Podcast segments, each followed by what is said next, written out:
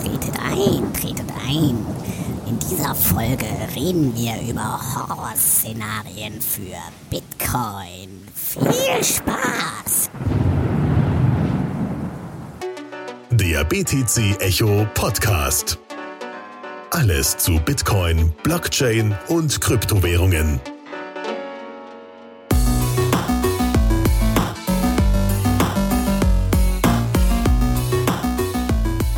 Hallo Phil! Oh, du machst mir aber Angst. Ja, ist ja auch die Halloween-Folge, passt ja. Genau, in dieser Folge werden wir durch ein paar Bitcoin-Horror-Szenarien uns hangeln und mal anschauen, was vielleicht an der ein oder anderen Verschwörungstheorie dran ist. Denn nur weil du paranoid bist, heißt das noch lange nicht, dass sie nicht trotzdem hinter dir her sind. Ja. Wichtige Weisheit. Von wem auch immer.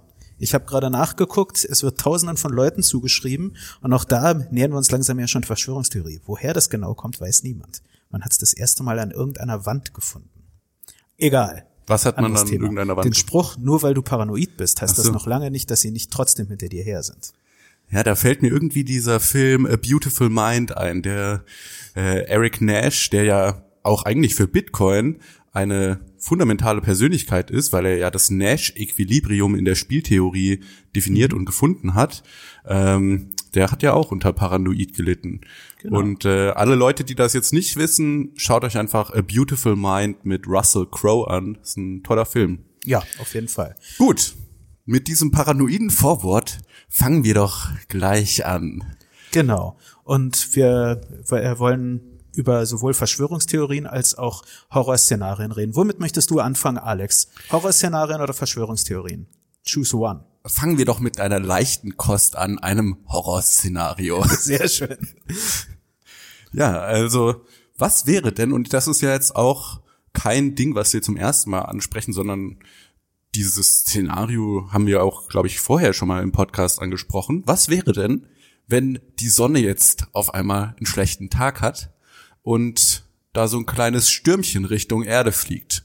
Ja, das könnte übel werden. Ich meine, wir wissen alle, vielleicht weiß es auch der Leser, sagen wir es mal, oder Zuhörer, Verzeihung, bei einer großen solaren Aktivität kann das durchaus auch einen Einfluss auf nicht nur einfach Bitcoin haben, sondern aufs Internet, auf die Elektrizität insgesamt.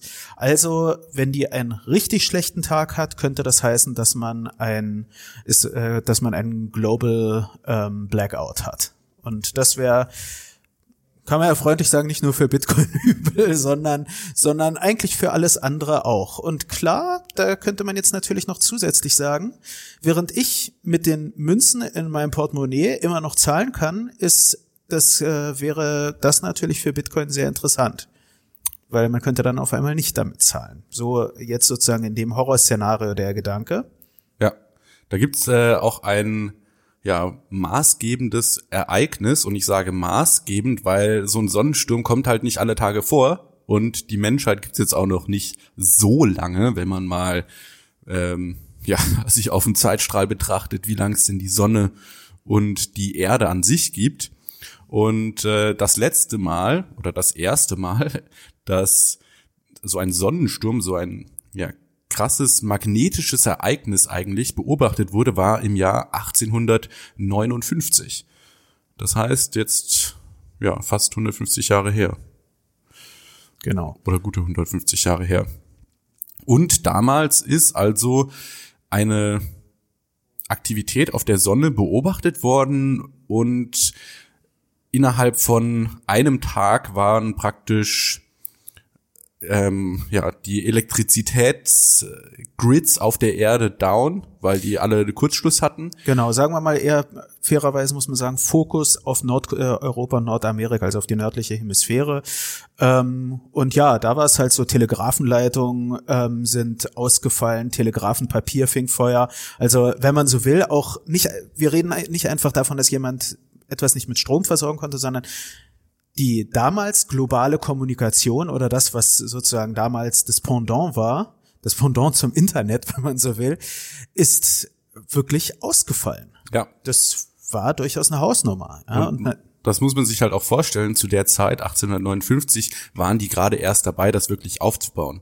Heute, im Jahr 2018, ist das ja ein ganz anderes Niveau. Wir spielen da in einer ganz anderen Liga. Wir haben Satelliten, die die Erde umkreisen, und all praktisch diese ganzen Satelliten würden ausfallen bei so einem Sonnensturm. Und auch wenn man jetzt, was weiß ich, mit GPS seine Lokation feststellen wollte, dann ging das nicht mehr.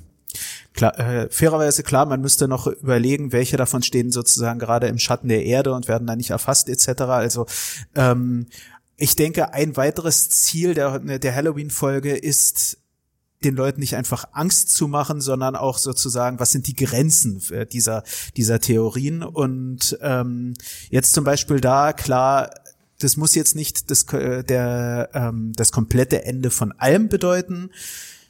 Zum Beispiel elektrische Geräte, die während dieses Solarsturms ausgeschaltet sind, naja, die sind halt oder vom Netz genommen sind, sagen wir es mal lieber so, die sind halt vom Netz genommen, ist dann halt schön, also sprich, es wird nicht, damit muss nicht Elektrizität und damit Internet etc. pp. Komplett aus der sozusagen vernichtet sein, sondern es ist halt ein Ereignis, darauf sollte man sich vorbereiten.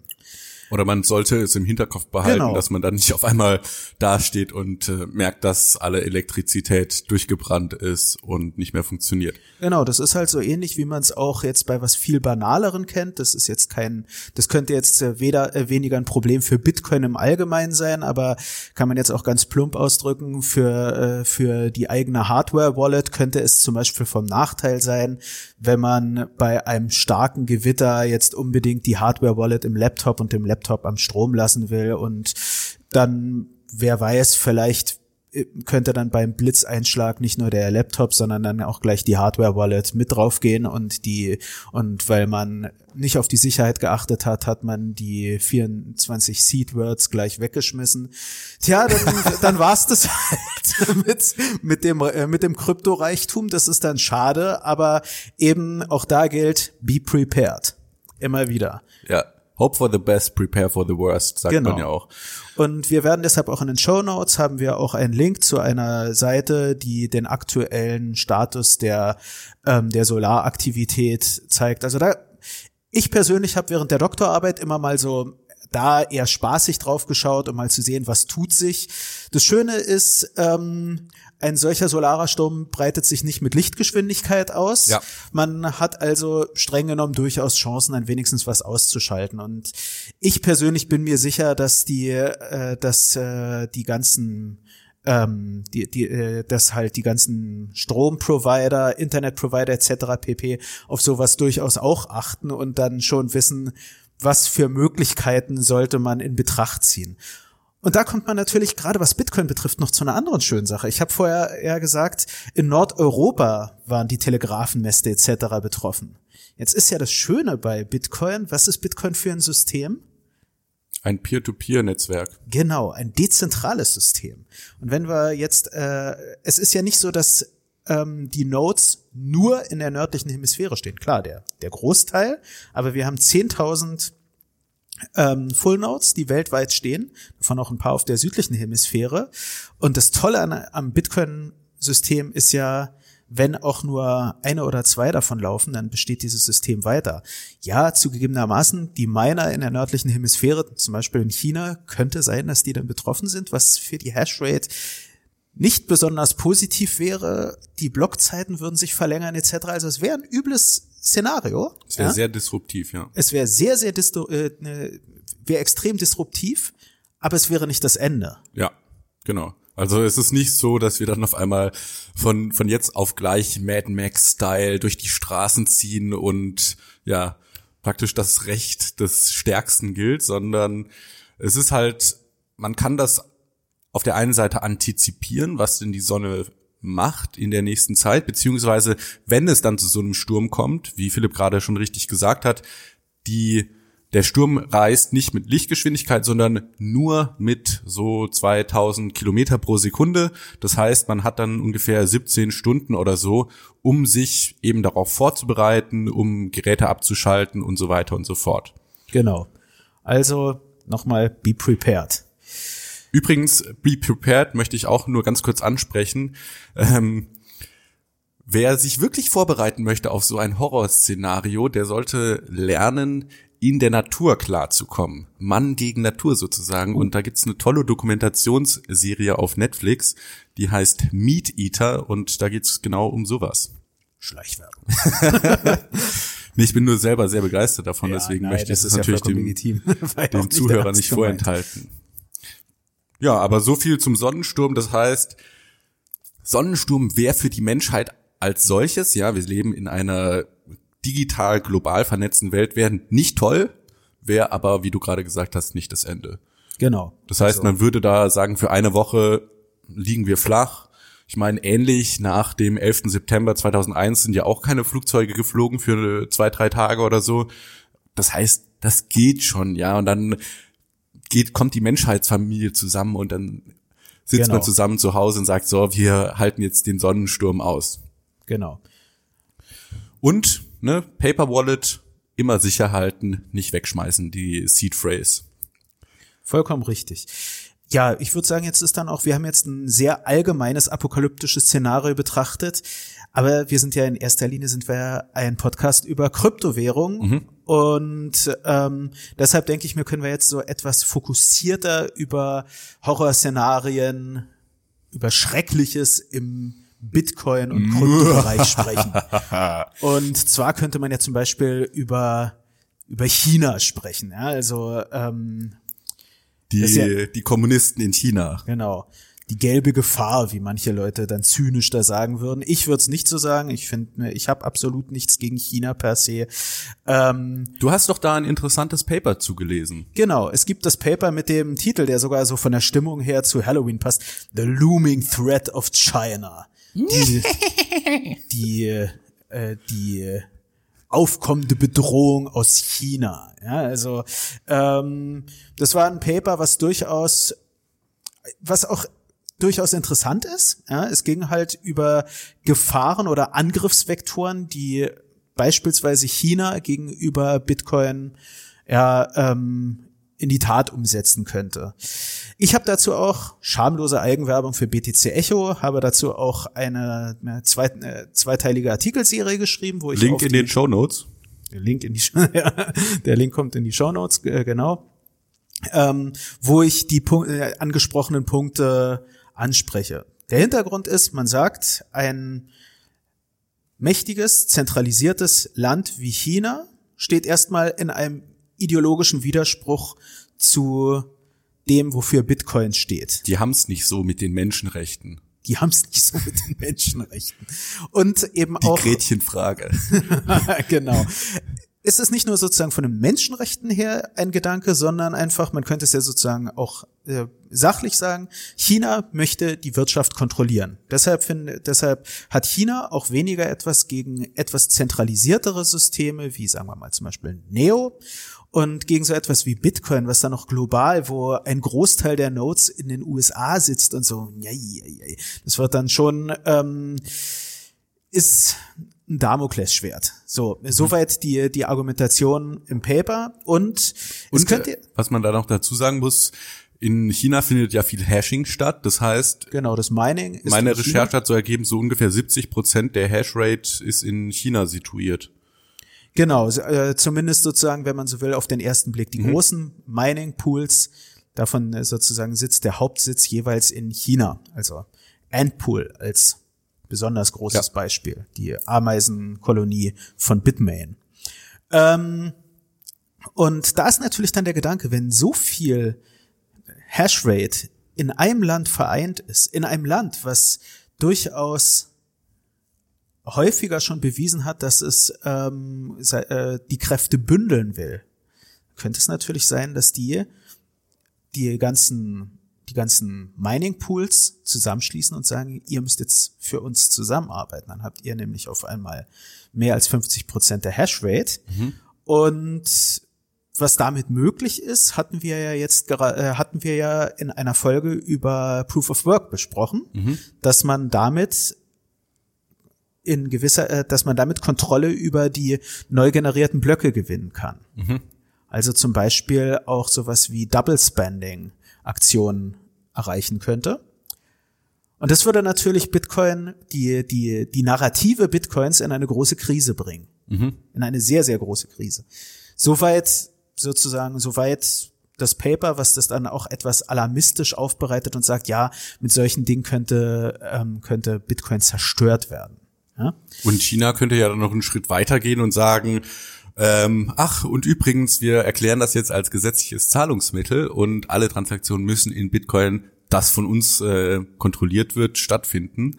Und dann können sie irgendwie mit Chain-Analyse alle Richtig. Zahlungsverkehre nachverfolgen. Wobei ich glaube, zu meinen, in China gibt's ja dieses WeChat, ne, das bei uns so das WhatsApp-Pendant ist. Und WeChat macht auch schon Zahlungen. Und ich glaube, das ist halt auch alles, das ist jetzt nicht dezentral wie Bitcoin, sondern das ist halt dann auf den WeChat-Servern. Und ich nehme an, dass WeChat da auch eng mit der Regierung in China zusammenarbeitet. Ja, ich denke, also deshalb denke ich auch so, die Sorge, dass China jetzt Bitcoin als offizielles chinesisches Zahlungsmittel einführt, die habe ich weniger, weil da würde sich eben sowas wie WeChat besser anbieten. Da kann man viel schneller eingreifen etc. pp. Bei Bitcoin, da kommen dann irgendwelche Developer dann doch noch auf Ideen wie Taproot oder Dandelion oder andere Ansätze, mit denen man Transaktionen anonymisieren kann und so, und dann ist es auf einmal doch wieder schwierig für einen totalitären Staat, den Bürger zu überprüfen, wofür er denn Geld ausgibt, um es jetzt mal etwas zynisch auszudrücken. Aber man könnte, so jetzt die Argumentation der Leute in dem Paper, es könnte sein, dass eben ein System, was sehr, sehr zentralisiert ist wie China, wenn man so will, ideologisch einen Punkt an, sozusagen etwas beweisen will, nämlich ein dezentrales System hat gegen uns keine Chance, um es mal so auszudrücken, dass sie damit, wenn man so will, eine bestimmte Vision zerstören wollen. Ist eine Unterstellung also ich möchte jetzt damit nicht China so verteidigen oder so, sondern klar, kann sein, ist aber erstmal nur eine Vermutung. Aber in der Hinsicht sozusagen könnte eine große Institution wie ein Staat oder eine große Firma natürlich von wirtschaftlichen Vorteilen durch Double Spending abgesehen, die halt nicht wirklich da sind, könnte es sozusagen eine Motivation sein, warum halt von zum Beispiel von China ein Angriff aufs Bitcoin-Netzwerk vollzogen wird. Wobei ich argumentieren würde, dass die Gefahr halt vor allem von nicht profitorientierten Institutionen ausgeht. Also in Unternehmen wie jetzt zum Beispiel Bitmain, die ja der größte ASIC-Hersteller sind, rein theoretisch könnten die ja auch ein ähnliches Motiv haben. Aber ich glaube einfach, dass bei denen der Drang, Profit zu erwirtschaften, eben weil sie jetzt keine Steuereinnahmen von den Untertanen fordern können, ist stärker als dann der Wunsch, einfach nur zu zerstören. Die Gefahr bei der Regierung sehe ich halt irgendwie so, die sehen in Bitcoin eine Attacke gegen ihr Monopol über das Geldsystem und daher, allein daraus schon sehe ich irgendwo ein Motiv, dass man halt sagt, klar, natürlich, wir hauen da mal so stark wie es geht drauf. Nee, da stimme ich auf jeden Fall zu. Also das wäre auf jeden Fall eine Motivation. Bei Bitmain könnte man noch anbringen, ich meine, Bitmain hat eine ziemlich volle War Chest mit Bitcoin Cash.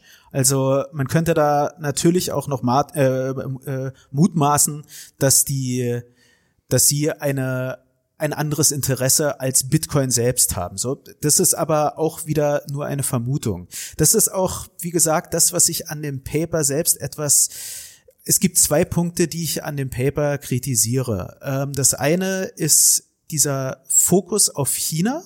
Der Fokus auf China, vielleicht das auch noch zur Information, der kommt nicht einfach sozusagen über die ideologische Reflexion hinein, sondern sie haben sich angesehen, woher häufiger leere Blöcke kamen. Und das war gerade 2015 bis 2016 sehr stark von chinesischen Mining-Pools.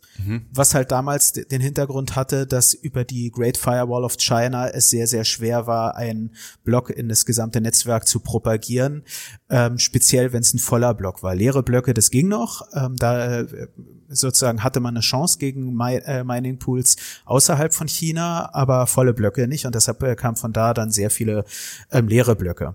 Das heißt, so, der chinesische Miner sagt, ich meine lieber einen Block, wo nur die Coinbase-Transaktionen drin sind und ich keine Transaktionskosten kriege, als dass ich gar keinen Block meine, weil ich zwar den Block als erster finde, aber er propagiert sich langsamer und dann findet einer auf einem anderen Block basierend praktisch den nächsten, und dann ist meine Chain die kürzere, ich habe einen Orphan-Block, das heißt und habe gar nichts, genau.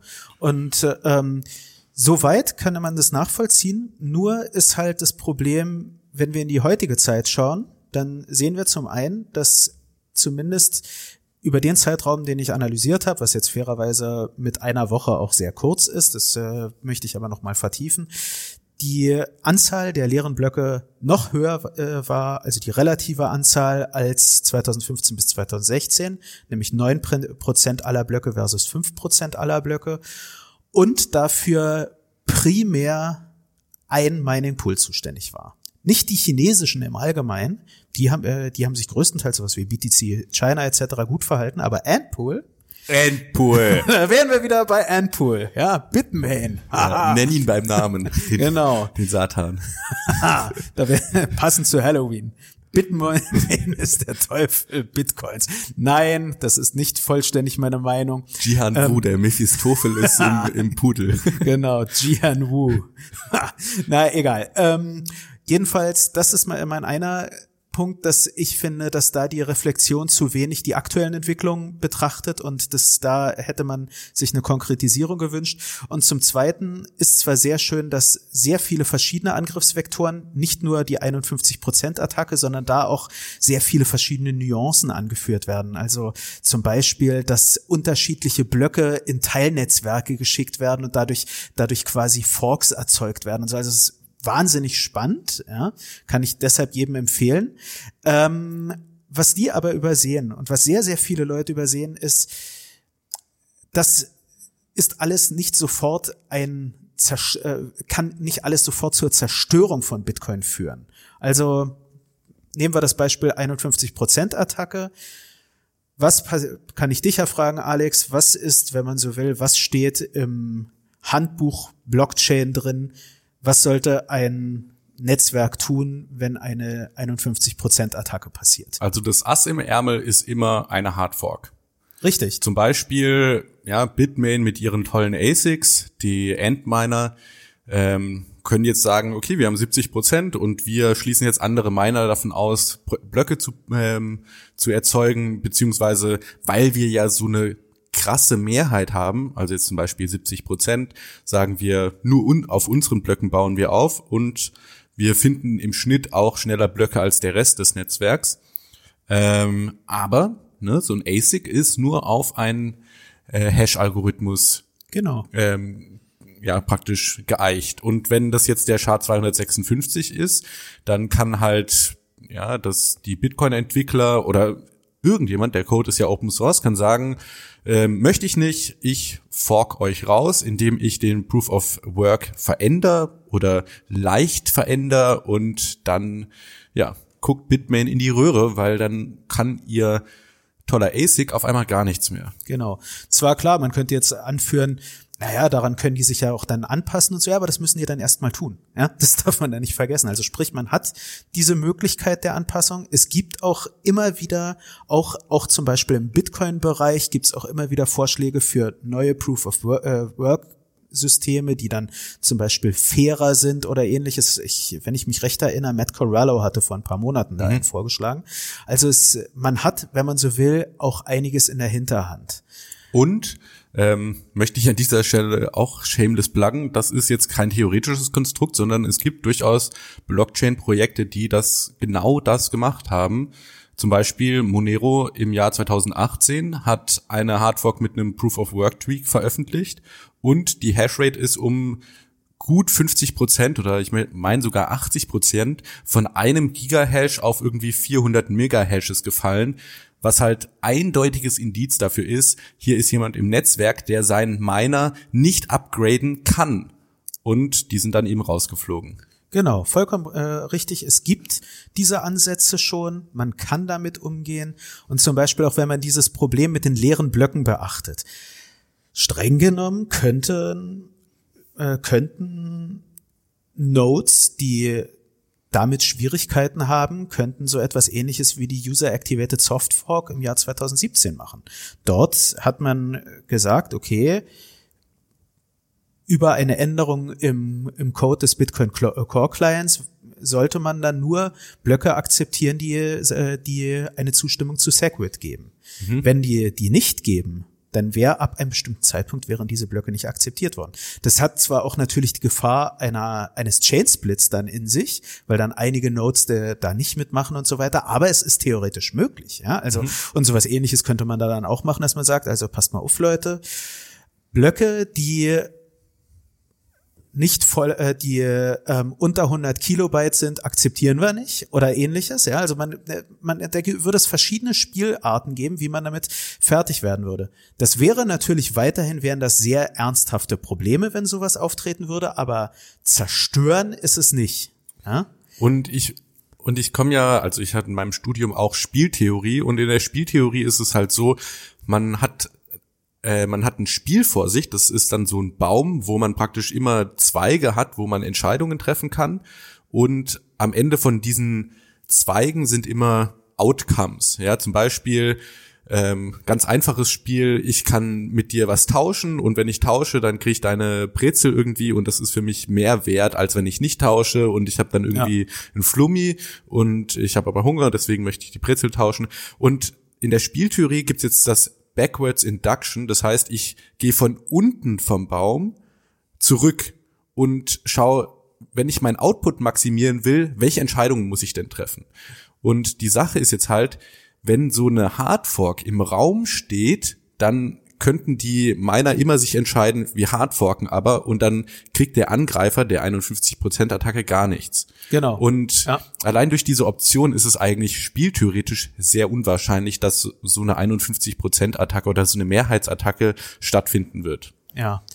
Ja, da ist es ja im Augenblick schwierig. Wir wollten über Horrorszenarien reden und bisher, Horrorszenarien sind's ja nicht. Reden wir mal über Kurse. Ja, ich meine, wir alle sind in Bitcoin und Kryptowährungen investiert. Wenn der Kurs abschmiert, dann sind wir alle mittellos. Ja. Ja, da kommen wir langsam zu unheimlichen Sachen. Was könnte denn da passieren? Erzähl mal. Nur noch kurz, dass man das auch mal gesagt hat. Ja, das sind Bitcoin-Horror-Szenarien und wir besprechen die ja auch, weil man das oft hört, so am Rande. Hier 51%-Attacke China, Sonnensturm, bliblablub. Und jetzt wollen wir einfach mal aufklären, ob das denn wirklich Substanz hat. Aber ja, kommen wir zu den Kursen. Was wäre denn, mein lieber Phil, wenn unser geliebter Satoshi zurück auf die Bühne tritt und sagt, ich verkaufe alles? Hatte ich eh geplant, aber das ist ein anderes Thema. Outest du dich hiermit als Satoshi? Nein, natürlich nicht. You heard it here first. Nein. Das würde natürlich, das hätte zwei Folgen würde es nach sich ziehen. Gut, es würde zum einen darauf ankommen, wo verkauft Satoshi seine Coins. Mhm. Guter Punkt. Also ob er sie jetzt auf Bitfinex verkauft oder sonst wo oder halt OTC, was ich gerade bei 1 Million Bitcoin. OTC heißt? Over the Counter. Das heißt, ich gehe, wo verkauft man die dann da? Na, das passiert dann eben, sagen wir es mal ganz plump, nicht auf auf offiziellen Börsen. Mhm. Ja, also das ist ja der Punkt, das gilt ja nicht nur für Satoshi, sondern generell für jeden Whale, der verkaufen will. Auch der möchte das zum einen das für ihn wirtschaftlich sinnvoll tun und wenn er eine riesige Sell-Order auf Bitfinex macht, dann kriegen die Leute Panik, ja? Und dann könnte es sein, dass er am Ende gar nicht so doll verkauft, wie er es eigentlich wollte. Zum Zweiten ist natürlich die Sache, auch Exchanges haben nur eine begrenzte Liquidität. Also man kann nicht einfach auf irgendein Exchange gehen und beliebige Mengen verkaufen. Und Satoshi, jetzt schätzen wir einfach mal, der hat so 1 Million Bitcoin. Ja, und das kann er, da haben selbst die großen Exchanges irgendwann große Schwierigkeiten. Ja. Also sprich, Da würde es dann darauf ankommen, wie er das macht. Aber ganz generell wäre natürlich die Sache, würde man sehen, dass die ersten Coins, die ältesten Coins der Welt sich auf einmal bewegen, das würde einen großen psychologischen Effekt haben. Mhm. Und sicherlich keinen positiven, weil man würde sich fragen, warum bewegt er die auf einmal? Eins der Wertversprechen von Bitcoin ist, dass es ein Store of Value ist. Und ein Store, ein Speicher, hat nun mal nicht die Charakteristik, dass er sich bewegt. Ja? Also das wäre genauso, wenn man mitkriegen würde, dass auf einmal in den USA irgendwie das Gold woanders hingeschafft wird oder so, dann würde man sich auch fragen, was ist denn da los? Was passiert denn da gerade? Ja? Also sprich, und dasselbe würde man sich natürlich im Bitcoin-Bereich erstmal fragen. Also ja, das könnte zu einer sozusagen börsenhaften Massenpanik führen. Ja? So dass wir wissen selber, dass der Markt nicht immer ruhig und rational reagiert und sich denkt, ach ja, das sitze ich jetzt mal aus, sondern meistens läuft's ja nach dem Motto, irgendein Depp sagt irgendwas zum Kurs und der Kurs fällt ja. Oder steigt, ja, also gilt ja genauso umgekehrt. Jamie Dimon, Bitcoin is a fraud. Ja, Jamie Dimon, Bitcoin is a fraud und Leute verkaufen. Hat sich, muss man fairerweise sagen, in den letzten Monaten gebessert, aber gerade zu Jahresbeginn war es echt, da konnte man ja die Uhr danach stellen, wenn jemand was sagt, ah ja, okay, der Kurs geht runter. So, und das wäre da natürlich viel, viel übler. Das wäre deutlich übler als die Bewegung der Coins in den MTGOX-Wallets. Und das hatte einen ziemlichen Einfluss. Also in der Hinsicht, ja, kann ich schon verstehen, das ist so, da kommen wir so ein bisschen in Richtung Horrorszenario. Wobei, klar, also kurzfristig ist das ein wieder disruptives Ereignis. Das heißt, die Leute schmeißen die Hände in die Luft und fragen sich, und was ist mit morgen?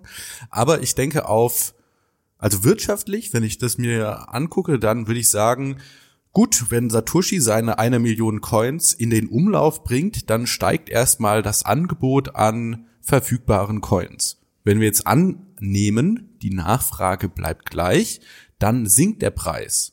Ja, wenn wir annehmen, die Nachfrage sinkt auch oder das Angebot steigt und die Nachfrage sinkt, weil eben die Leute Massenpanik bekommen, dann sinkt der Preis noch weiter. Aber über die Zeit hinweg würden die Coins aufgekauft werden, ja, irgendjemand würde sie ja kaufen und ich melde mich hier, glaube ich, auch mal freiwillig, wenn Satoshi wirklich seine Anfangscoins verkauft, dann ja, das allein dieses Prestige so zu haben, ne? Ich habe einen Output, der von Satoshi persönlich kommt, aber das ist noch ein anderes Thema. Ich denke, über die Zeit hinweg würde sich halt ein neues Equilibrium einstellen, beziehungsweise das ist ja immer in Flux, das heißt, es bewegt sich immer, aber volkswirtschaftlich, Preis bestimmt sich durch Angebot und Nachfrage. Wenn das Angebot steigt und die Nachfrage gleich bleibt, dann sinkt der Preis.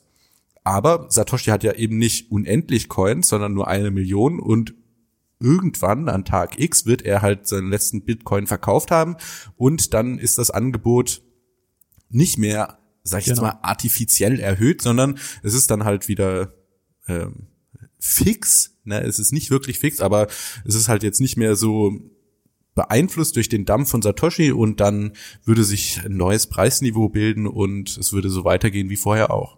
Ja, da stimme ich voll und ganz zu. Ich persönlich würde dann kaufen und nicht verkaufen, weil mir geht's ja so, und das ist auch eine Sache, die ich manchmal ein bisschen in Diskurs um Satoshi Nakamoto vermisse. Ich bin nicht wegen einer Person oder einer Gruppe von Personen mit dem Pseudonym Satoshi Nakamoto von Bitcoin begeistert, sondern ich bin von der Technologie und von dem Wertversprechen und der Ideologie begeistert. Deshalb würde ich dann auch weiterhin Bitcoin kaufen. Selbst wenn, das war jetzt eigentlich wollte ich das als provokante Frage stellen, aber die hast du eigentlich schon halb beantwortet. Man könnte ja die Idee weiterspinnen, dass Satoshi nicht einfach nur verkauft, sondern das Ganze mit einer Transaktion versieht, wo er dann in dem Coinbase-Text dann eine weitere Info drin hat, nämlich, sorry, Experiment fehlgeschlagen. Also sprich, dass der Macher von Bitcoin selbst nicht mehr überzeugt ist. Das ist. Oder, was mir auch noch gerade eingefallen ist, Satoshi hat natürlich auch Bitcoin Cash, ja. Und wenn er jetzt auf einmal Bitcoin Cash eine Transaktion macht und da auch irgendwie eine Nachricht reinschreibt, so Bitcoin Cash is the real Bitcoin oder so. Ja, genau. Das wäre schon krass. Ja, das wäre auf jeden Fall. Also das wäre schon faszinierend. Aber auch da gilt ja immer wieder die Sache, Sätze wie be your own bank oder do your own research, die sind nicht einfach irgendwelche Kalendersprüche, sondern die sollte man sich zu Herzen nehmen. Und das bedeutet, man denkt selber nach. Und natürlich ist, wenn ein Satoshi Nakamoto sagt, Experiment fehlgeschlagen oder Bitcoin Cash is the real Bitcoin, sind es Dinge, die sollte man berücksichtigen und sollte man dann nachdenken, was kann er damit meinen, etc. Also er hat ja auf jeden Fall eine Autorität, aber am Ende des Tages trifft jeder Einzelne von uns die Entscheidung. Das heißt es natürlich auch für den Kurs. Wie du gesagt hast, es stellt sich irgendwann Equilibrium wieder ein. Wenn das Wertversprechen Bitcoins weiterhin Bestand hat, dann kann sich der Kurs auch wieder fangen. Mhm. Ja, dann auch ohne ein Satoshi. Genau. Und ich meine, wir sind jetzt seit 2011 ohne Satoshi und der Kurs ist eigentlich die ganze Zeit hochgegangen seitdem. Genau. Was ist denn mit der anderen Richtung? Stellen wir uns mal vor, Bitcoin steigt auf 1 Million, pro Bitcoin, weil die Großinvestoren auf einmal meinen, einsteigen zu müssen. Und dann kaufen die alle Bitcoin auf und manipulieren den Kurs. Wäre sowas möglich aus Trader-Perspektive? Naja, an sich ja natürlich schon. Also, und ja, das ist ja immer wieder dieses Thema. Zynisch ausgedrückt könnte man sagen, so mancher Investor erwartet ja den Einstieg der institutionellen Großinvestoren wie andere des Kommen des Messias irgendwie.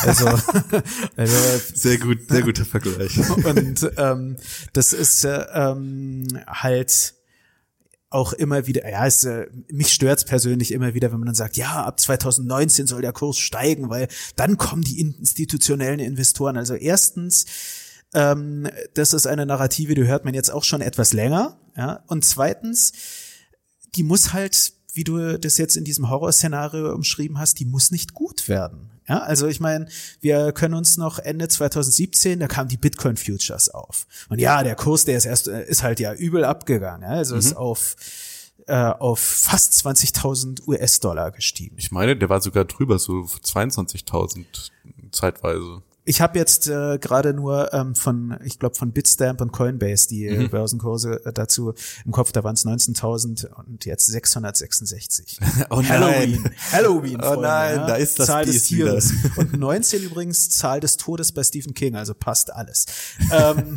Jedenfalls. Die Illuminatis. Man kann überall Verschwörungstheorien erkennen, das ist das Schöne an Verschwörungstheorien. Wir wissen, dass der Kurs danach ziemlich baden gegangen ist und fairerweise muss man noch sagen, ob der Boden erreicht ist und so, das wissen wir im Augenblick nicht. Also war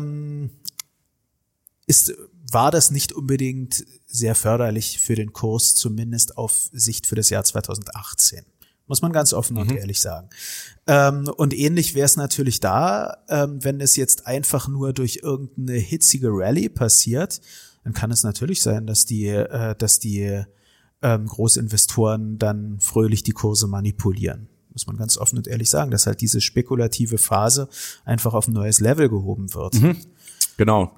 Und ich glaube, du sprichst hier genau das richtige Wort an, die spekulative Phase. Das ist nämlich immer noch die Phase, wo Bitcoin eben nicht als alltägliches Zahlungsmittel genutzt wird, wo die Leute nicht ihre Klamotten und Supermarkteinkäufe mit Bitcoin bezahlen, sondern wo halt Leute drauf spekulieren, oh, das könnte mal passieren und wenn das denn dann passiert, dann stehe ich praktisch gut da, weil ich eine gefüllte Wallet habe.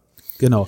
Und ja, da ist ja auch immer wieder die Sache, die ich auch immer wieder predige, wir müssen anfangen, Bitcoin zu nutzen. Ja? Nur das gibt ihm einen beständigen Wert und der wird dann natürlich groß sein, weil wenn es maximal ungefähr 21 Millionen Bitcoin geben kann und es wäre ein offizielles Zahlungsmittel, kann man sich ausrechnen, dass der Wert eines einzelnen Bitcoins gewaltig ist. Also in der Hinsicht brauchen wir uns da nicht Sorgen zu machen, dass wir dann keinen Profit kriegen, aber das muss man schaffen, auch um sozusagen da die, wenn man so will, die Macht von Großinvestoren ein wenig zu ich sag mal in Anführungsstrichen, zu deckeln. Ja, also das, da gilt ja dasselbe wie bei klassischen Fiat-Währungen. Ich meine, auf dem Forex-Markt sind auch durchaus Großinvestoren aktiv, die, wenn wir jetzt von einem George Soros absehen oder so, die meisten davon können jetzt nicht den Wert einer Währung komplett in den Keller reißen, also von den größeren Währungen jetzt, ja.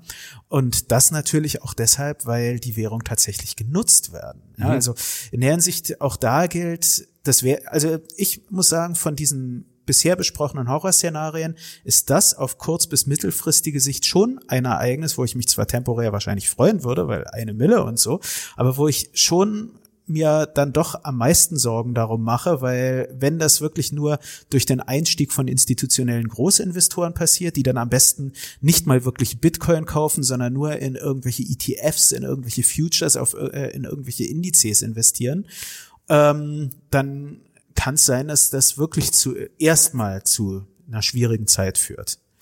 Ja, mir kommt da auch gerade noch so ein Video von Andreas Antonopoulos in den Kopf.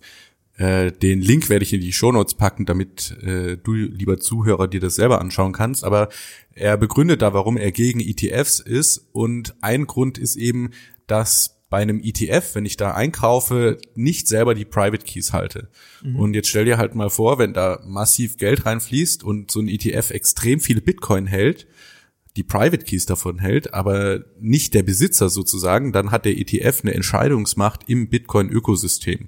Ja, genau. Und das könnte vielleicht langfristig zu Problemen führen. Genau, und halt muss man halt auch einfach sagen, die Frage stellt sich, ob die Liquidität nicht noch zu gering ist. Das muss man halt natürlich alles sehen, weil im Augenblick ist halt die Sache, dass Großinvestoren, wenn die mit 6 Millionen in Bitcoin reingehen, dann haben sie halt im Augenblick 6.000 Bitcoin, was durchaus bei 21 Millionen langsam eine signifikante Menge ist. Mhm.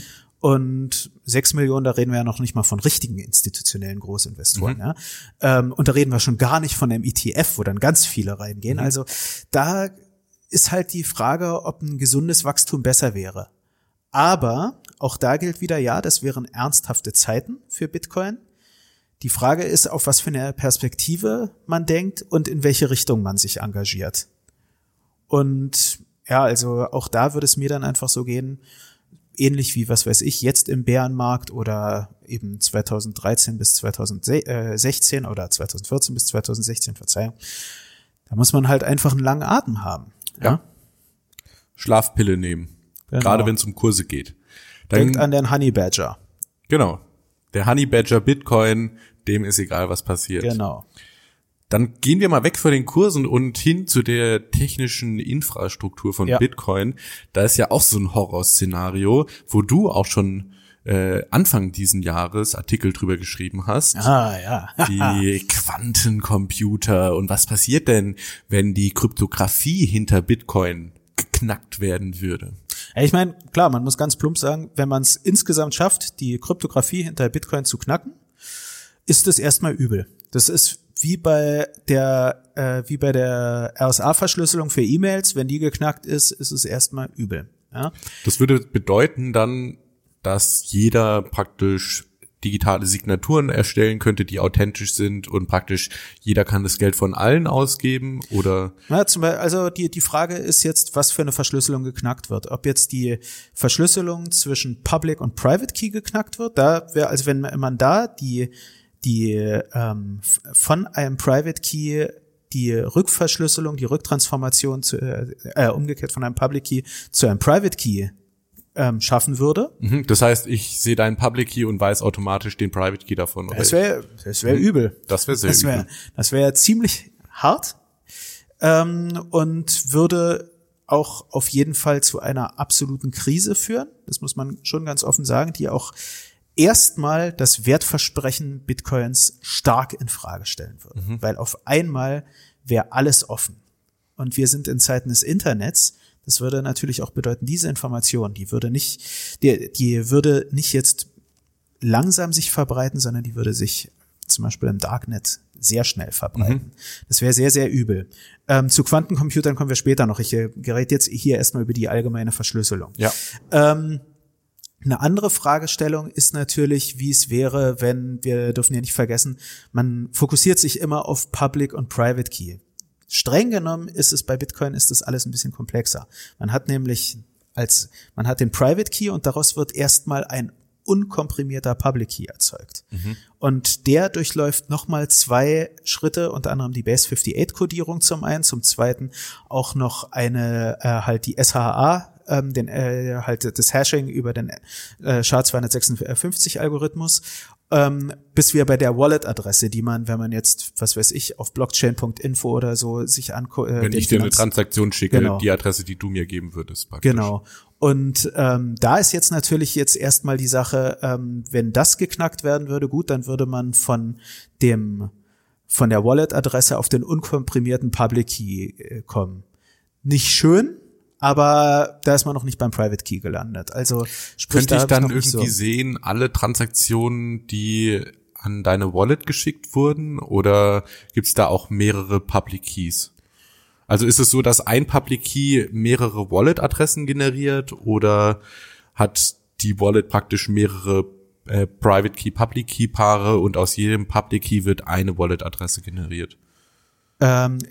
Also bei hierarchisch-deterministischen Wallets ist es auf jeden Fall so, dass daraus mit jeder herausgehenden Transaktion ein Key-Pair entsteht. Mhm. Also das heißt, so, jeder Public Key hätte seine eigene Wallet-Adresse und wenn ich genau, okay, mhm, das ist dann natürlich auch eine Sache, die man nie vergessen darf. Dadurch, dass eigentlich jedes ernsthafte Wallet inzwischen auf dieser Basis, auf dieser hierarchisch-deterministischen Basis läuft. Wenn jetzt jemand an einen deiner Private Keys kommt, ja, dann kommt er an einen deiner Private Keys. Das ist erstmal noch nicht so viel. Deshalb war mir jetzt auch so das Wichtige zu sagen, wenn wirklich diese Verschlüsselung komplett geknackt werden würde, das könnte sehr, sehr interessant werden. Da kann man dann auch den Bogen ein wenig zu der Bedrohung Quantencomputer dann schlagen. Also Quantencomputer, die ja alle Codes der Welt knacken können. Es wird ja dann, ist ja immer dieses Wertversprechen, was gerade so in der, böse ausgedrückt, in der Boulevardpresse dann ein wenig dann über Quantencomputer gesagt wird. Und so stimmt das halt nicht. Der Punkt ist, erstens muss man sagen, Quantencomputer sind bei einer bestimmten Teilmenge von Verschlüsselungsalgorithmen, da sind sie sehr gut. Ja, da kann man jetzt sozusagen leidenhaft gesprochen, kann man wirklich die Prozesse sehr effizient gestalten, dadurch, dass man mit einem Quantencomputer mehrere Rechnungen gleichzeitig machen kann. Ja? Und das kann dann zu einem natürlich unglaublichen Geschwindigkeitsvorteil führen. Bei anderen sind die nicht so gut. Da sind es dann halt doch sozusagen Iterationsverfahren, ich sag mal ganz plump, Rateverfahren, die dann doch nach und nach gemacht werden müssen. Und zwischen den beiden muss man unterscheiden. Ich habe das in den Artikeln, die dann auch in den Shownotes stehen, habe ich das etwas genauer dann auch erläutert. Für uns jetzt wichtig ist, es stimmt zwar, dass die Verschlüsselung zwischen Private und Public Key, die ist mit dem Quantencomputer theoretisch gesehen wirklich schnell lösbar. Aber die Verbindung zwischen dem Public Key und der endgültigen Repräsentation als Wallet-Adresse, da findet halt diese SHA-256-Verschlüsselung statt und die ist für einen Quantencomputer gar nicht so leicht lösbar. Und dann nochmal die Base-58-Codierung. Genau, die Base-58-Codierung, die ist sowieso reversibel. Ja? Okay. Deshalb, das ist machbar, genau, aber so ein Hashing, das ist prinzipiell nach aktuellem Stand nicht reversibel. Über den sogenannten Grover-Algorithmus könnte das reversibel dann werden und das ist aber für einen Quantencomputer immer noch sehr aufwendig lösbar. Mhm. Also sprich, schon allein da merkt man, so ohne weiteres ist auch Bitcoin, wie es jetzt ist, nicht durch Quantencomputer knackbar. Mal ganz davon abgesehen, dass viele Leute nicht begreifen, dass ein Quantencomputer, wenn man sagt, er ist schneller als normale Computer, so kann man es nicht sagen. Es ist einfach, dass ein Quantencomputer Aufgaben ganz anders angehen kann und dadurch sozusagen gerade über den Shor-Algorithmus sozusagen für einen Prozess ganz viele Berechnungen auf einmal machen kann, um es jetzt mal ganz plump zu sagen. Der Quantencomputer hat nicht diese binären 0-1-Staaten, sondern der hat halt noch unendlich viel dazwischen, oder? Genau, na, der arbeitet mit Qubits, um sie zu benennen, mit Quantenbits. Und je nachdem, was du als Basis für dieses System Quantenbit nimmst, kannst du halt damit, wenn man so will, mehrdimensionale Bits, um es mal ganz blöd auszudrücken, erzeugen. Und damit natürlich sozusagen, wenn du da eine Überführung von einem Staat in ein Zielsystem machst, kannst du das alles auf einmal machen, während du bei Bits musst du halt jedes einzelne Bit ganz plump ausgedrückt umschalten. Also du kannst ganz viele Berechnungen auf einmal machen. Soweit, so schnell in Anführungsstrichen. Was aber gern übersehen wird, ist, du musst erstmal ein Quantensystem erzeugen. Und das ist nicht leicht. Da musst du wirklich da musst du ein gut definiertes System erzeugen und selbst bei den bisherigen Systemen, die zumindest nahe an Quantencomputern dran sind, ist diese Präparation nicht trivial. Also in der Hinsicht ist auch die Frage, wie schnell dann die Computer in dem Sinne im Vergleich zu anderen sind. Schließlich kommt aber auch noch dazu, Bitcoin-Developer schlafen auch nicht. Ja. Jedenfalls nicht immer. Und es sind ja auch nicht nur Bitcoin-Developer. Wir haben RSA vorher genannt. Wenn Quantencomputer wirklich für das Entschlüsseln von Codes verwendet werden, dann ist nicht nur Bitcoin gefährdet, dann ist ein Großteil aller Verschlüsselungen machen sich dann Sorgen. Und deshalb wird an Quantum Safe Verschlüsselung schon seit Jahren gearbeitet und da gibt's verschiedene Vorschläge schon. Also, und auch im Bitcoin-Bereich gibt's Vorschläge. Es gibt Kryptowährungen, die sowieso von Anfang an versprechen, dass sie Quantum Safe sind. Also in der Hinsicht, man würde in interessanten Zeiten leben, wenn Quantencomputer aufkommen, aber ich find's jetzt nicht so ein Drama, um ganz offen zu sein. Wahrscheinlich im schlimmsten Fall könnte man wieder eine Hardfork einführen, wo man halt jetzt den geknackten Teil ersetzt durch irgendwas anderes, zum Beispiel, dass man jetzt SHA ersetzt, also den SHA-256-Hash durch irgendeinen anderen Hash, oder man verändert die Kryptographie in Bitcoin, um sich halt gegen die Quantencomputer zu schützen. Und man muss ja auch berücksichtigen, die Quantencomputer, die entstehen jetzt nicht von heute auf morgen, sondern das ist halt ein jahrelanger Prozess und dementsprechend kann man sich da auch ähnlich wie beim Sonnensturm drauf vorbereiten und Bitcoin dementsprechend verändern, dass es sicher bleibt. Genau, also eben die Lage ist ernst, aber nicht hoffnungslos. So. Genau, das ist halt auch einfach so ein Ding, was man im Hinterkopf behalten sollte. Ich glaube, Andreas Antonopoulos hat da auch mal zu gesagt, Quantencomputer, das ist eine Frage, die sich vielleicht in den nächsten 10, 15 Jahren stellen wird, aber jetzt nicht morgen. Genau. Ja, was gibt's da noch für Szenarien, die man sich überlegen könnte? Ja, ein paar lustige vielleicht noch. Den lustigstes Horrorszenario finde ich, Craig Wright ist Satoshi. Ja, das wäre böse. Dann müssen wir alle einpacken. Ja, also ich meine, wenn er wirklich Satoshi wäre, also ich würde es ihm glauben, wenn er mit einem Livestream die Private Keys auspackt und irgendwas signiert und das ist praktisch wissenschaftlich abgekapselt, dass er halt 100% nicht bescheißen kann, dann würde ich es ihm glauben. Ich muss jetzt aber auch gestehen, ich finde Craig Wright jetzt nicht so zum Kotzen, wie das viele andere finden. Klar, er ist halt sehr, sehr edgy, sag ich mal so. Aber keine Ahnung, für mich spielt das keine große Rolle, wer Satoshi war. Ich verehre Satoshi nicht als Gott, sondern Satoshi war halt einfach eine Person, vielleicht eine Gruppe, die eine geniale Idee hatte, die Menschheit praktisch so auf die nächste Ebene gebracht haben, aber nicht jedes Wort, was aus Satoshis Mund kommt, muss wahr sein. Und deswegen würde das mich jetzt in meinem Leben gar nicht so weit beeinflussen. Ich habe ja mal das Gerücht gehört, dass Craig Wright nicht alleine Satoshi ist, aber sozusagen zu der ursprünglichen Gruppe gehörte, die Satoshi Nakamoto ausgemacht hat. Und eine der Personen ist gestorben, wodurch Craig Wright eben nicht über die Funds verfügen kann, weil mit dieser Person ist auch dieser Zugang dann gestorben. Ja, so viel zum Thema auch Verschwörungstheorien oder so. Mir geht's recht ähnlich. Ich meine, die Frage, die sich dann stellt, ist Bitcoin SV dann the real Bitcoin? Also, weil vielleicht hat auch der Zuhörer so das ein bisschen mitverfolgt. Im Augenblick gibt's ja in der Bitcoin Cash Szene gibt's ja die Problematik, dass da könnte es zu einer dramatischen Hardfork kommen, die dann Bitcoin Cash und Bitcoin Satoshi's Vision voneinander trennt. Bitcoin Satoshi's Vision ist halt der von Craig Wright beziehungsweise seiner Firma implementierte Client, der bestimmte Entwicklungen, die Bitcoin ABC verfolgt, nicht mitmacht.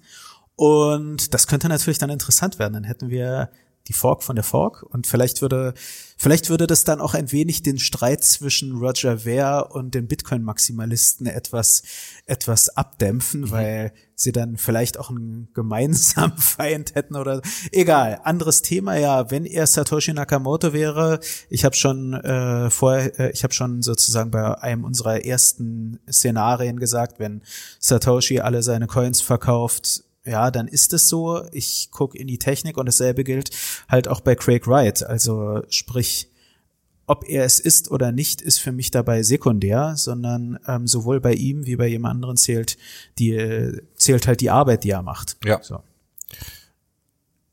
Sag du noch ein Horrorszenario. Ja, Horrorszenario. Ich wollte eher noch eine Verschwörungstheorie ansprechen. Mhm. Und zwar die Bilderberger. Ha! Mhm. Denn viele Feinde von Bitcoin sagen ja, Bitcoin wird von Blockstream kontrolliert. Und jetzt stellt sich die Frage, wer kontrolliert den Kontrollierer? Wer kontrolliert Blockstream? Und da kommt man dann zumindest seit Februar 2016 darauf, dass ja AXA hat doch Geld in Blockstream gesteckt. Mhm. War ja sogar da in der Investorenrunde der Lead-Investor. Und der CEO von AXA ist nun mal auch bei Bilderberger-Konferenzen anwesend. Ist also ein Bilderberger. Mhm. Weißt du, wer die Bilderberger sind? Vage, ja. Ich glaube, die Merkel geht da auch hin auf die Treffen, oder? Ach, bei den Bilderbergern, da ist die gesamte Wirtschaftsschickeria versammelt. Es gibt eine Übersicht, die ist durchs Netz gegangen, die halt so aufzeigt, wer alles bei diesen Bilderberger-Konferenzen ist, zu was für Organisationen die gehören etc. Und wenn man das sieht, dann gewinnt man den Eindruck, sagen wir es mal so, dass die eine unglaubliche wirtschaftliche Macht haben, weil die sitzen in fast allem drin. Mhm. Also in der UN Club of Rome, haben Verbindungen zu Dingen wie Skulls and Bones, zu Bohemian Grove, also auch gerade die Leute, die an Verschwörungstheorien interessiert sind, beschäftigt euch mit den Bilderbergern. Das ist Aluhut-Zeugs, ja, fantastisch. Und eben für uns im Bitcoin-Bereich ist das Faszinierende, dass da eine Verbindung eben über Investoren etc. herrscht. So, und jetzt frage ich dich, ja, wie kannst du als jemand, der dazu noch ein Anarchist ist, wie kannst du nachts noch schlafen jetzt mit dem Wissen? Ja, ich habe Monero. Ja, auf die Antwort habe ich mich vorbereitet. Wie kannst du nachts schlafen, wenn Fluffy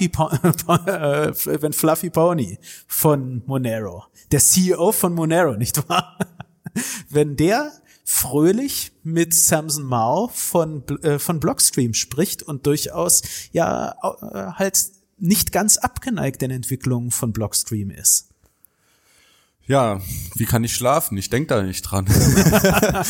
Aber ich meine prinzipiell, diese Blockstream-Sache ist mir auch ein bisschen unangenehm, ist einfach so ein unangenehmer Beigeschmack, weil die halt jetzt auch mit diesem Blockstream Liquid, was sie rausgebracht haben, nicht mehr den wirklich Gedanken von Bitcoin verfolgen. Und mich wundert das halt so ein bisschen, ne? Adam Back, eigentlich Cypherpunk-Legende, ist da CEO und trotzdem scheint Blockstream gar nicht mehr so diesen, ja, wir wollen selber die Souveränität in unserem Leben haben, diesen Gedanken zu vertreten, sondern es ist halt wirklich so, gewaschenes Zeug eigentlich, was dann halt wieder an das etablierte System angelehnt wird. Und ich habe mich da jetzt noch nicht reingelesen, deswegen kann ich keine fundierte Meinung sagen. Prinzipiell würde ich sagen, follow the money. Und wenn da so eine, wie du sagst, Lead-Investoren-Rolle von AXA übernommen wird, würde ich da schon auch argwöhnisch werden und eventuell ja ein bisschen skeptischer diesen ganzen Blockstream-Aktivitäten entgegentreten. Da stimme ich zu. Also ich würde es aber so rum ausdrücken, auch wenn Blockstream ein sehr wichtiger und zentraler Player im Bitcoin-Developer-Umfeld ist, Bitcoin ist nicht Blockstream. Ja, also es gibt auch... Und Bitcoin ist auch nicht Bitcoin Core. Genau, Bitcoin ist auch nicht Bitcoin Core. So, es ist im Augenblick eine Kritik am Bitcoin-Ökosystem, die ich im Augenblick habe, ist, dass alle Leute nur den Bitcoin-Core-Client nutzen, dass es keine Alternative gibt. Da ist das Bitcoin-Cash-System, auch wenn ich bin kein Bitcoin-Cash-Maximalist oder so, man muss einfach anerkennen, was anzuerkennen ist. Die Vielfalt an unterschiedlichen Clients ist im Bitcoin-Cash-System größer als im Bitcoin-Core-System. That being said, ist erstens gibt es auch vom Bitcoin Core oder von Blockstream unabhängige Entwicklung. Schauen wir einfach mal in die Richtung des Lightning Developments. Da gibt es unterschiedliche Entwicklungsteams. Ja, unter anderem auch Blockstream, aber eben zum Beispiel Lightning Engineering, die halt an Lösungen arbeiten. Also da ist wirklich, das ist sehr, sehr dezentral. Und die andere Sache, die ich fairerweise sagen muss, ist, klar, so wie ich es jetzt dargestellt habe, das habe ich auch bewusst gemacht, um es rhetorisch rüberzubringen und diese Verschwörungstheorie auch klar zu machen, stellt sich das natürlich ziemlich interessant dar. Blockstream hat ein Investment von AXA bekommen und der CEO von AXA ist bei den Bilderbergern. Jetzt muss man aber natürlich das Ganze auch mal, müsste man mal genauer analysieren. Möchte ich mich eigentlich auch mal gern darum kümmern, weil jemand einmal eine zugegebenermaßen große Finanzspritze in etwas gesteckt hat, ist halt auch immer die Frage, erstens, wie stark hängt der CEO da mit drin? Und dann sozusagen indirekt, wie stark hängen die Bilderberger mit drin? Ja, muss man auch immer wieder so rum auch die Frage stellen. Zweitens, ich kenne nicht den Vertrag zwischen Blockstream und AXA Ventures. Ist es jetzt einfach eine Finanzspritze und man sagt ja, okay, ja, an Revenues von euch werden wir so und so stark beteiligt. Das ist etwas, ja, wie soll man sagen, da finden zynisch ausgedrückt die Bilderberger und normale Investoren oder die Krypto-Community können da sozusagen gemeinsam Nenner finden, blöd ausgedrückt, weil profitorientiert sind nicht wenige. Ja, also das würde jetzt nichts an einem unabhängigen Denken von Blockstream oder so ändern, muss man auch so rum fairerweise sagen. Oder ist es so, dass die jetzt starkes Mitspracherecht haben? Also ich habe darauf noch keine Antwort gefunden. Wenn ich einer Aluhut-Theorie sozusagen, eben, ich folge ihr nicht, aber ich möchte der auf den Grund gehen, ja, dann ist es im Augenblick diese Bilderberg-Connection. Die zweite Sache, die mich interessiert, ist, ich habe ja vorher dargestellt, dass die Bilderberger so quasi überall die Finger drin haben. Blockstream ist ja jetzt nur nicht das einzige relevante Krypto-Unternehmen, was Funding erhalten hat. Und da wird mich einfach interessieren, ob man diese Assoziation in Richtung Bilderberger, wo man die noch ziehen kann. Jetzt mal ganz plump ausgerückt, wenn man über drei Ecken bei jedem sagen kann, dass da irgendwo die Bilderberger mit drin stecken, ja, weil der und der CEO ist bei den Bilderbergern dabei und die Firma hat da hinein investiert, die dann da hinein investiert haben. Ja, Mai, dann ist das halt kein Maß. Dann zeigt das halt einfach nur, dass leider Gottes die Bilderberger eine wirklich weltumspannende Truppe sind, die überall mit drin stecken. Die Frage ist dann halt da auch wieder, wie viel Mitspracherecht haben die und wie zentralisiert ist dann dieses Mitspracherecht sozusagen. Mhm. Also in der Hinsicht ist es für mich weniger ein Horrorszenario als eine Mischung aus Verschwörungstheorie und Sache, der man auf dem Grund gehen sollte. Und ich bin mir sicher, wenn wir der Sache auf den Grund gegangen sind, dann werden wir sicherlich darüber auch nochmal sprechen. Ja, das bietet sich irgendwie super an für eine eigene Podcast-Folge. Ja, aber hallo. Gut, dann würde ich sagen, die Stunde ist voll. Ein letztes Horrorszenario möchte ich nur ganz kurz ansprechen. Die persönliche Wallet verloren. Da hilft dir gar nichts mehr. Wenn du deine Paper-Wallet verloren hast und auch keine Hardware-Wallet oder sonstige Wallet-File hast, da gibt's kein Passwort vergessen. Deswegen, die Paper-Wallet ist das Heiligtum jedes Bitcoin-Hodlers und sollte natürlich entsprechend sicher gehalten werden. Und dasselbe gilt für eine Hardware-Wallet. Das sollte man immer wieder, also darauf sollte man auch immer wieder achten. Be your own bank, sprich, warum nicht auch mal drauf nachschauen, ob das Geld noch vorhanden ist oder noch funktioniert beim Paper Wallet, nachschauen, wo liegt eigentlich mein Paper Wallet, hat der, was weiß ich, der Wasserschaden, beziehungsweise, dass ich irgendwie mit zu viel Wasser den Schrank, wo ich es aufbewahrt habe, geputzt habe, oder das Glas, was umgekippt ist, hat das irgendwie am besten in einem wasserdichten Container aufbewahrt. Genau, also ja, das auch, und eben auch immer mal wieder nachschauen, ist es da. Ich meine, wir reden hier von eurem, wir reden dann immer von eurem Geld sozusagen, oder man redet vom eigenen Geld, das sollte man überprüfen. Natürlich auch da gilt wiederum, ich meine, wenn es jetzt 100 Euro sind, die man drin hat, auch dann würde ich nachgucken. Wir wissen nicht, wie viel diese Bitcoin morgen wert sein werden. Ja. Einfach mal immer mal schauen.